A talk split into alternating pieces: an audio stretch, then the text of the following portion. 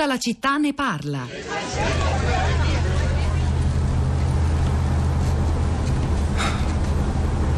Non è cambiato niente. Siamo sempre prigionieri. E la nostra terra è tagliata in due. Ce l'hanno rubata. Disgrazia su di loro. Ladri. Shh. Shh. Milan, per favore. Allora, Yassin. Mm-hmm. Yassin. Mamma. Guardami un po'. Ti guardo. Voglio sapere com'è la città più bella del mondo. Parigi è sempre Parigi. Davvero? Ci puoi giurare. Parigi, Parigi, Parigi, Parigi, Parigi. ورجع العريس من باريس. ورجع العريس من باريس. عريسنا رجع من باريس. من باريس.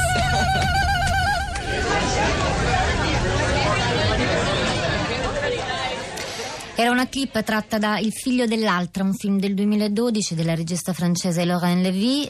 Il film è ambientato in uno dei confini più tormentati della nostra storia contemporanea, quello israeliano-palestinese. Joseph è un ragazzo israeliano che durante la visita di Leva scopre di essere stato scambiato con Yassin, un ragazzo che vive nei territori occupati della Cisgiordania, ma a differenza delle famiglie i ragazzi sceglieranno di superare il confine e conoscersi. Superiamo anche i confini con la rete, con i social, con Florinda Fiamma, che è appena arrivata in studio e ci racconta che quali sono le reazioni e i commenti degli ascoltatori su Facebook e su Twitter.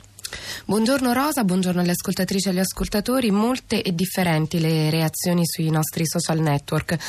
Sulla nostra pagina La Città Radio 3, la nostra pagina di Facebook, Angelo ci scrive: valutate bene i commenti, gente, ora l'Africa è esplosa, carestia e dittature appoggiate dall'esterno, sì, come in Medio Oriente. Fortress Europe respinge a mare, fa negare. Qualsiasi cosa abbiano combinato i volontari tedeschi di Strambo non è grave, hanno tirato su delle persone. E invece Gabriella scrive un lunghissimo commento che si chiosa così: chi rifiuta la presenza di controlli evidentemente ha qualcosa da nascondere, non mi convince la questione delle armi, vogliamo mandare agenti disarmati quando si sa che gli scafisti sono pronti a sparare a vista? Un problema così non è né di destra né di sinistra, strumentalizzare queste cose da qualunque parte politica è un autentico sacrilegio. E ancora Nino ci scrive: la riduzione di competenze che il decreto Minniti impone snatura le ragioni delle ONG nel loro operato. Chi si è rifiutato di firmarlo, come Medici Senza Frontiere, non ha accettato di espletare ruoli di polizia a bordo, come i controlli di identità. Di fatto e maggiormente con le nuove regole, l'avvicinamento ai barconi in mare viene fortemente penalizzato, perché svolto fino a questo momento prevalentemente proprio dalle ONG. È chiaro a tutti che la strategia è quella di scaricarsi dalle responsabilità umanitarie e governative, impoverendo l'intero panorama dei soccorsi in mare. E poi Giancarlos, una domanda: ma i vari governi presenti oggi in Libia quanto sono coinvolti con gli scafisti? Chi regola i flussi criminali verso il Mediterraneo e chi gestisce i campi lager sul territorio libico? Il traffico di esseri umani è nelle mani degli stessi che firmano accordi con il governo italiano, solo che nessuno ne parla. E ancora Massimo ci scrive: mi pare di aver capito che alle navi delle ONG che hanno rifiutato di firmare il codice non è vietato o impedito di prendere a bordo i migranti, ma di sbarcare nei porti italiani, ma forse nemmeno questo è un problema, perché credo che non sia nemmeno vietato loro di trasbordarli sulle navi di altre ONG che invece hanno firmato quel codice di comportamento. In quanto alle armi, non sarebbe invece il caso di impedire che siano gli scafisti ad averne? E infine vi leggo quello che ci ha scritto Emanuela, sempre sulla nostra pagina di Facebook: di cosa è accusata l'ONG? Di aver salvato persone in un gommone stracarico prima che affondassero. La prova? La vicinanza di un peschereccio con gli scafisti, quando si dovrebbe intuire che stanno lì per riprendersi il motore prima che il gommone venga affondato. Ancora moltissimi sms. Quello di Fabrizio ci ricorda un articolo interessante, abbiamo letto un paio di giorni fa. Dice: si è tentati dalla classica prova pizzicotto per escludere un brutto sogno, la brutta abitudine di lordare tutto. Era l'intervento di Luigi Manconi sul manifesto del 1 agosto. Illumina, dice Fabrizio. Lo cerchiamo, se lo troviamo in rete lo pubblichiamo sui nostri spazi in rete. Ci sono gli ascoltatori anche collegati con noi. C'è Antonio, il Primo, buongiorno. Buongiorno, eccomi. Da dove chiama Antonio? Da Bologna.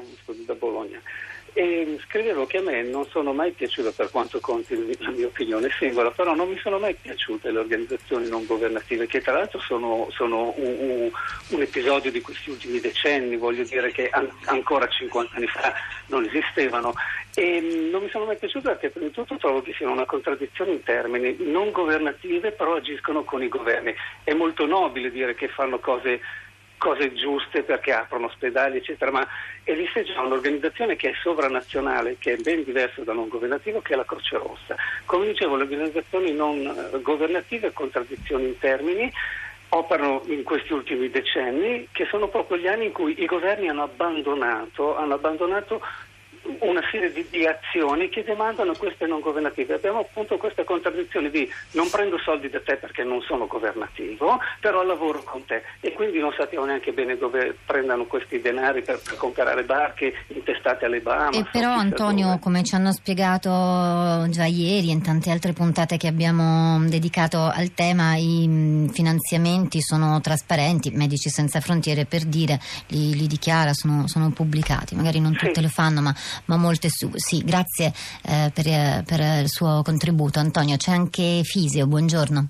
Buongiorno, siamo da Cagliari. Sì, no, il mio dubbio era questo, abbiamo vissuto qualche anno fa l'esperienza drammatica dei nostri militari a bordo delle navi mercantili come la Torre e Girone. Drammatica sia per noi italiani, per le famiglie italiane, sia per le famiglie indiane che hanno perso i loro padri.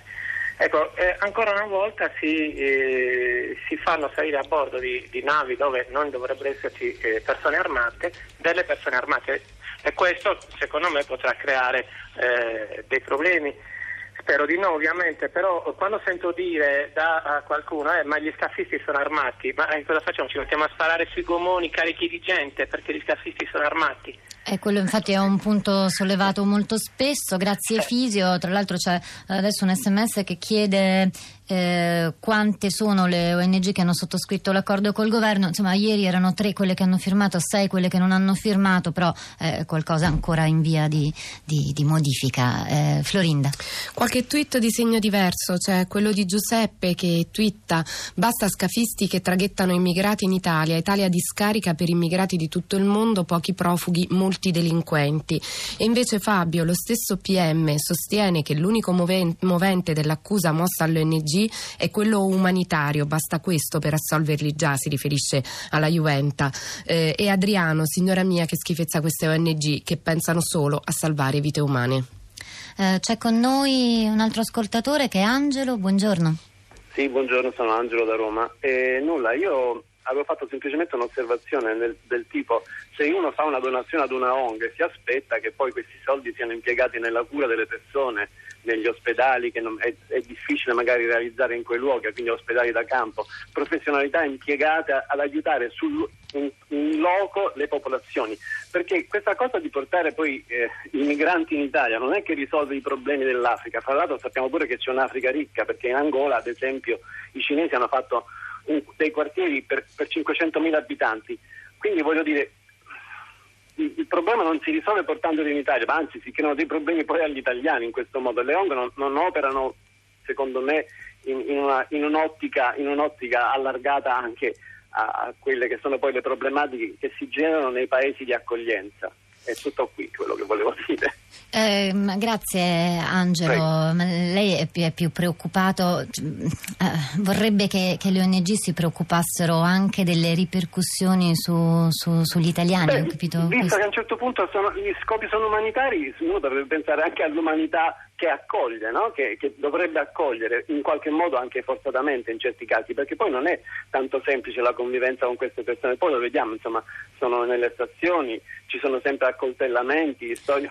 Loro agiscono di concerto con le forze dell'ordine, con le procure, con gli stati, sì, ma facendosi carico dei paesi dove forse anche proprio la forma Stato non è sempre così chiara come da noi. Grazie. Sinceramente, fino a fino a qualche tempo fa non si sentiva con tanta frequenza di vecchiette stuprate, quindi qualche problema questa cosa la crea. Cioè, fortunatamente non so, si sente molto poco anche adesso, però sì, lei ricordava un fatto di cronaca dei giorni scorsi. Grazie Angelo per il suo contributo. Florinda.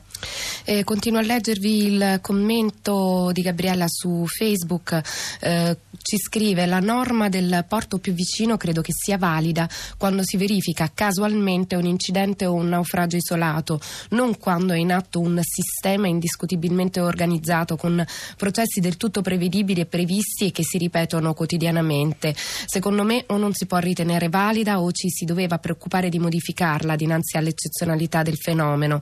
E poi altri dubbi, se non ho capito male si opera addirittura un doppio trasferimento dei migranti da un'imbarcazione a un'altra, una vera catena di montaggio.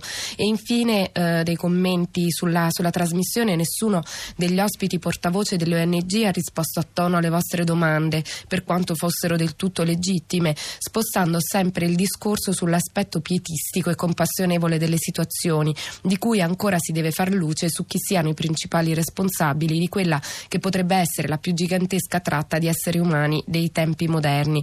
E proprio sul pietismo e l'essere compassionevole c'è un altro commento, quello di Luciano: ma il buonismo è il contrario del cattivismo? Se così io sono un buonista. E ancora Francesco su Twitter: sia Juventa che migranti che Lampedusa sono tra gli hashtag più utilizzati questa mattina. Francesco twitta: il PM, la mia personale convinzione è che il motivo della condotta dell'equipaggio sia umanitario.